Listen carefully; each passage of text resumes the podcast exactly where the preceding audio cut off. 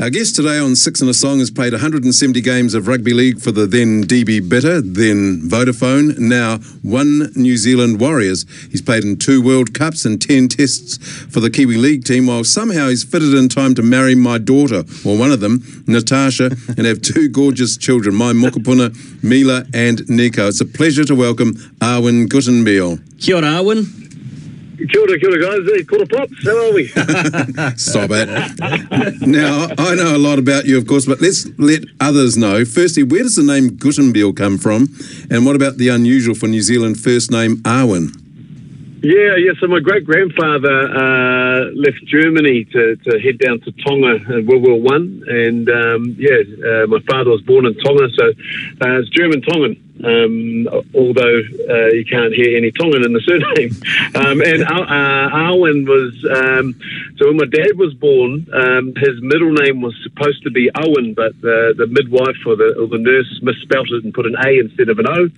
And uh, and, and mum loved the name, so yeah, that's why I've got Awen. That's a great story. Yeah. And you grew up in, um, you grew up just down the road from Whangarei at a place called Portland, not only famous for uh, its cement factory, of course, but also for its league team, the Portland Panthers, um, for which you uh, uh, had your first game at age three years old. Um, soon after you contracted rheumatic fever, that must have been a formative event for you. Yeah, yeah, yeah. It was. Um, I mean, you're running around uh, playing league at three. Mum said I was picking mushrooms and and, and being proud of myself.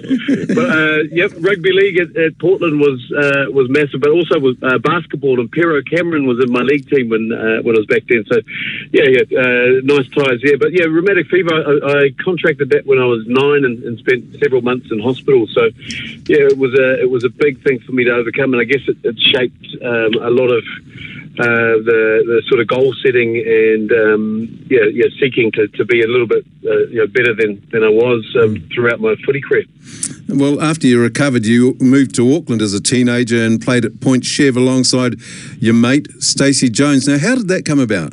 Yeah, um, the first ever rugby league development program that uh, they put together uh, was in Auckland, and, and I sort of made the, the North Island under 13s team, and they offered me an opportunity to be involved with it if I moved from Whangarei to, to Auckland. So I, I, packed my bags at 13 and, and, moved down to stay with my auntie and uncle and, and to uh, join that new development program that they put together. Yeah. And you're still pretty close with Stacey?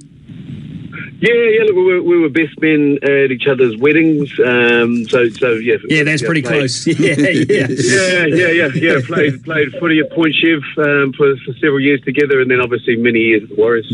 As a 17 year old, you also toured Australia with um, an Auckland development team, and ended up being signed uh, by the Manly Sea Eagles. There, um, you were a teammate of Matthew Ridge, Ridgie, and there's an interesting story about his and your signing with the Super League.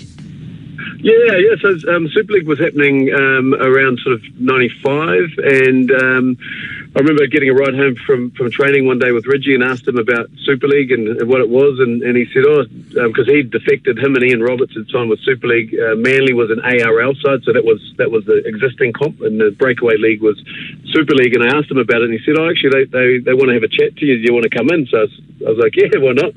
Um, at that stage, I, I don't know, I might have been getting paid 15 grand um, at Manly to play reserve grade, and went in and, and, they sort of sat down and said, "Okay, here we go. This is this is the vision we have. Um, we'll give you thirty grand a year." And I was like, "Wow, okay." I was thinking, "Oh yeah, that's awesome." And they said, "Oh, that's a signing fee, and then we'll give you a hundred and something thousand each year and, and stuff." I was like, "Oh, why not?" Jackpot. that sounds too good to be true. Yeah, yeah. So um, one of the one of the conditions was that I'd, I'd, signed to play for a New Zealand side, so that they hadn't signed the Warriors back then, um, and it just turned out that they did. Um, so I, I made my way back home.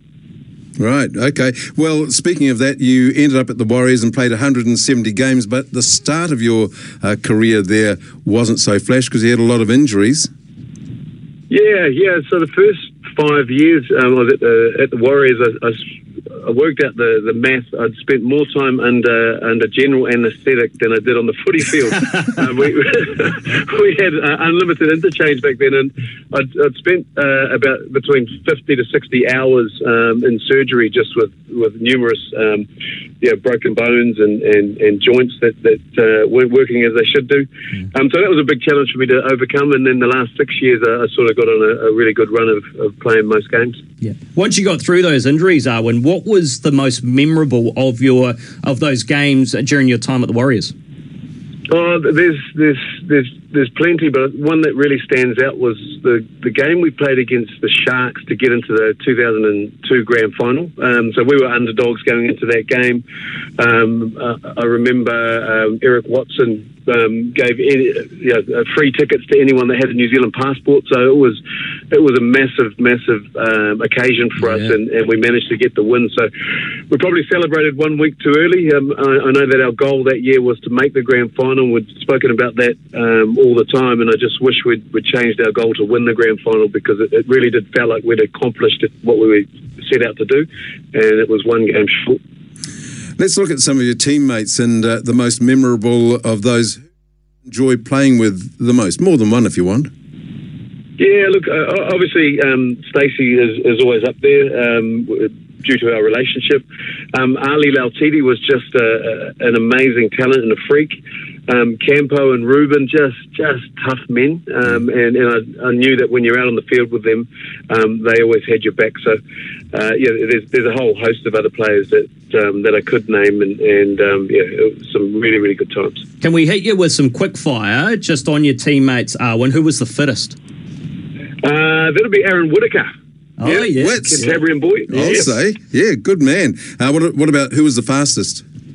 Um, at the Warriors, Leoden Ryan, but uh, I was over at uh, Castleford, played over there for a few years, and, and we recruited um, Dwain Chambers, who was an Olympian uh, 100 metre runner. He, he ran uh, 9.97 seconds. Far Uh, out. he didn't get on the field, but he was at training, and, and uh, he, he, he looked fast, and he was fast. Yeah, that is quick. Uh, who was the funniest?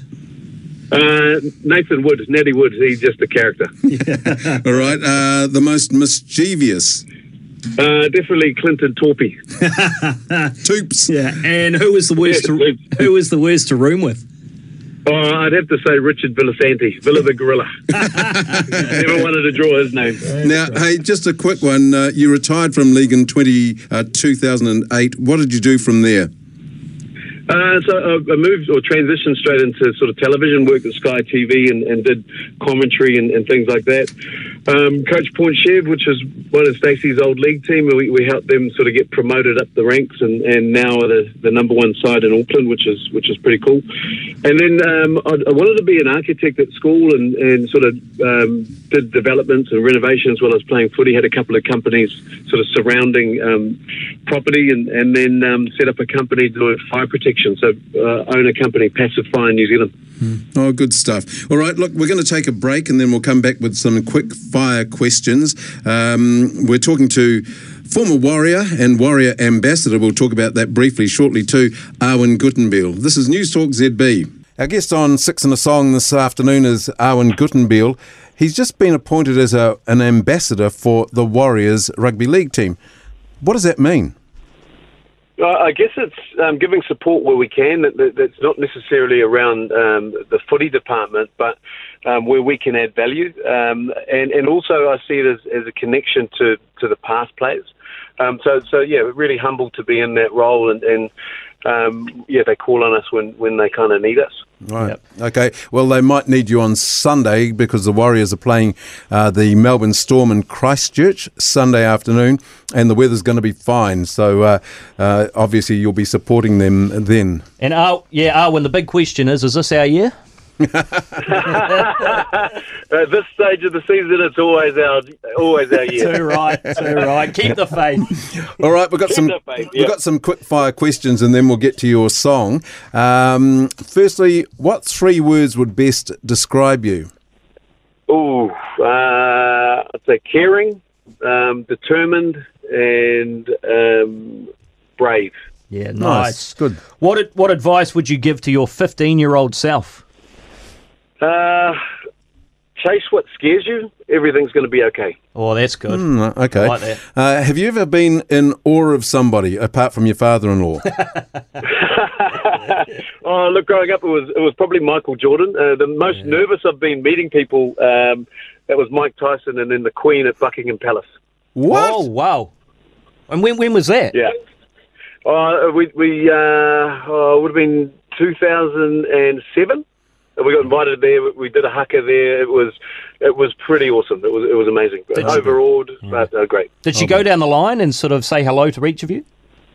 Um, yeah, she did. She, come around and, and um, yeah, they, they sort of give you a briefing on what what's happening, and, and the corgis come running in. So you're not allowed to ask her a question. You've got you can't look at her and all this sort of stuff. And and, and the boys in the team were actually going up and get all, getting all these cups of tea. And I was like, what's going on? I know these guys don't drink hot drink. But every time they got one, they, they put a, a, a royal teaspoon in their pocket. So they, they had their pockets full. I've gone up to get one, and the corgis come running in, so I missed out. And then we, we were the first ever um, group of people to, to be able to do the haka in the in the Buckingham Palace. That's And it was the most awkward haka because all the boys had got their elbows on their pockets to try and hold the teaspoons and some jingling. Stop the jangling. That's Yeah, right? yeah. And at the, at the end of the haka, one of them, of course, Clinton Toopi, the mischievous one, forgets we no longer do the haka jump. He does the jump, and of course, the teaspoons fall out on the ground. There's this amazing marble sort of floor, so this ting, ting, ting happens, and the Queen looks straight at him and he goes, What? You stole our land? what a great Cool story, bro. Yeah. Hey, uh, what, what, where in the world would you most like to live outside of New Zealand? Um, I like the sun, and, and uh, family loves Bali, so, so I'd probably say Bali. Yeah, nice. Uh, what's your biggest fear, Awen? Um, biggest fear, yeah, this is interesting one. It's probably um, not living up to my potential or not being the best version I could be. Nice, nice. Uh, here's an unusual one. Would you rather ride a bike, ride a horse, or drive a car? Oh, definitely a car. Yeah, yeah, me too. You'd have a nice car, wouldn't you, Nice Awen? and easy. Like like your pop here? Uh, yeah, yeah, we yeah we don't mind cars. Indeed. we like cars. Yeah, too right. Yeah. Uh, and last one, Awen, if you could have dinner with any one person still alive, who would that be? I would say uh, Dr. Dre. Oh, Oh, yeah, nice. great, great Andre. choice. Yeah. Yeah. Lovely. Yeah, Nice stuff. All right. Well, thanks for your time this afternoon. Our guest on Six in a Song, Awen Guttenbeil. Uh, now it's time for you to tell us what song you want us to play or what song you really want. Yeah, look, I think it's appropriate. Uh, my daughter's in a band, The Dawns, and uh, there's a song that was written about uh, your ex-wife, James, and her grandmother that she never got to meet, uh, a girl named Sue. Nice. Well, here we go. All the best to you and the whānau, and uh, thank you for your time today. No worries. Go the Warriors. Go the Warriors. Owen Guttenbeil here at News Talk ZB. Here's his song.